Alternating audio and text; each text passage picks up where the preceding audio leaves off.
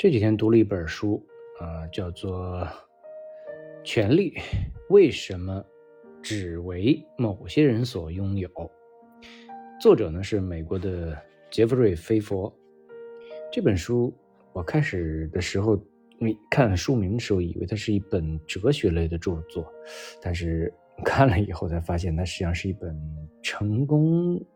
手册啊，大概是这样的书。有点像卡耐基的《人性的弱点》那样的类型。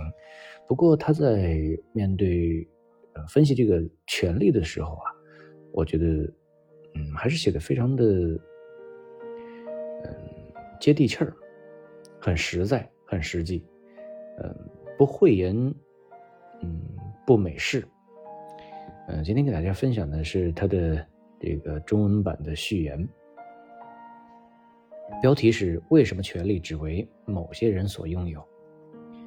随着中国从最初的农业经济、计划经济与小本生意模式逐渐发展为以大型国际知名企业为特色的现代工业经济，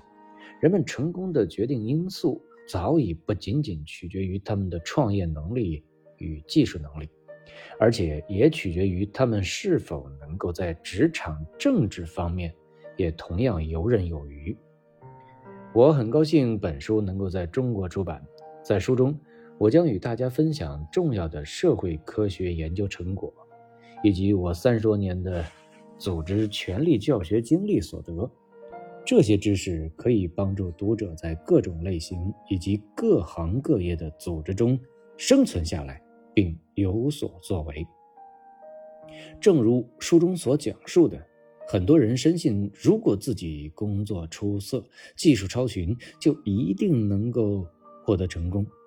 虽然工作业绩的重要性毋庸置疑，但它却并非实现成功的充分条件。不论在哪个国家都是一样，你必须让其他人注意到你的卓越表现，这就要求你能够适度地进行自我推销，并建立自己的声望，哪怕稍稍夸张一些也不为过。你要让权力的拥有者清楚地了解到，你的工作能够给他们带来什么帮助，因为大多数人都会首先考虑自身的利益与需求。你的工作是否涉及他们的利益点？忠诚与富有支持力的表现会得到人们的珍视，这将有助于自己争取权利。结盟关系对职业生涯的成功也至关重要，因为人们都倾向于自我感觉良好，所以一个人逢迎赞赏的能力就成为权力的重要来源，并且找到与他人的共同之处，也能够让他们与你站在同一阵营。人与人之间的关系在中国文化中尤其重要，其实社会关系在任何地方都同样重要。因此，建立高效率和高效能的社会网络、社会关系，让这些资源为你提供信息与支持，甚至会成为你职业生涯成功的关键因素。人们往往会有这样的心理假设，那就是职场政治技能是在一个人的人格中与生俱来的，但它的确只不过是一种技能而已。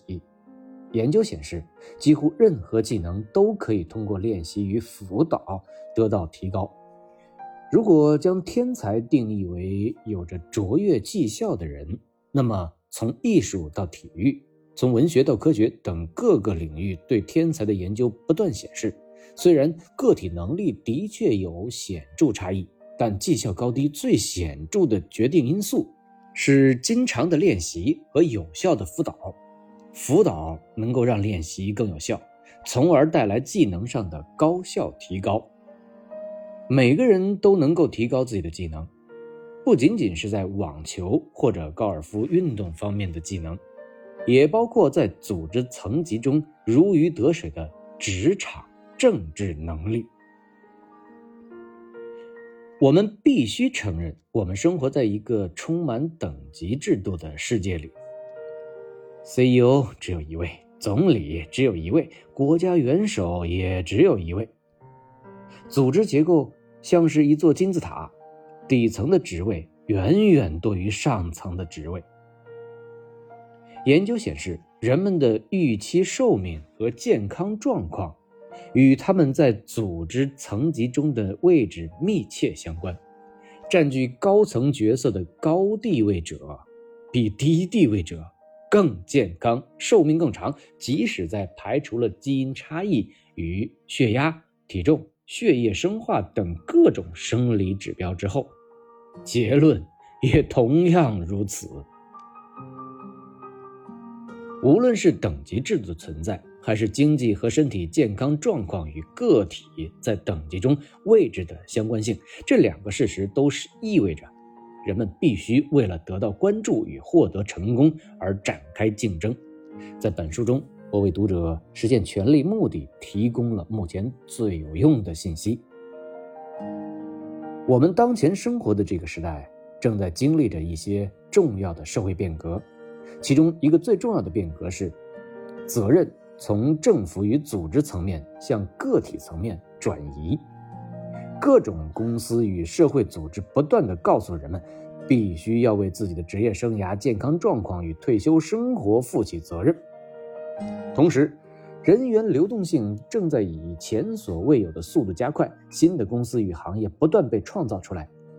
人们要掌握新的技能，学习新颖的观念，还要努力工作，因为成功掌握在自己手中。在这个时代，成功真正的取决于每个个体的观念以及行为，而人们迫切需要一本指南性书籍，以帮助自己学习如何做到这一点。这也正是本书的写作宗旨，为个体提供必要的信息，使他们能够为自己职业生涯的成功真正承担起责任。在写作与讲授本书内容的时候，令我最感欣慰的是它的实践性与立竿见影的效果，几个月甚至几周就能见效，而不用等上几年。我非常期待听到中国读者借助这些理念不断成功的故事，这些理念能够帮助那些处于困境的人们，例如社会地位略低的女性，思考如何通过获取权利而走上成功之路。真诚地希望读者能够利用本书中的理念，为自己铺就一条成功与权力之路。几十年来，帮助人们获得成功是支持我不断工作与教学的动力。仅以本书将这些独特的理念与中国读者分享，对此我深感荣幸。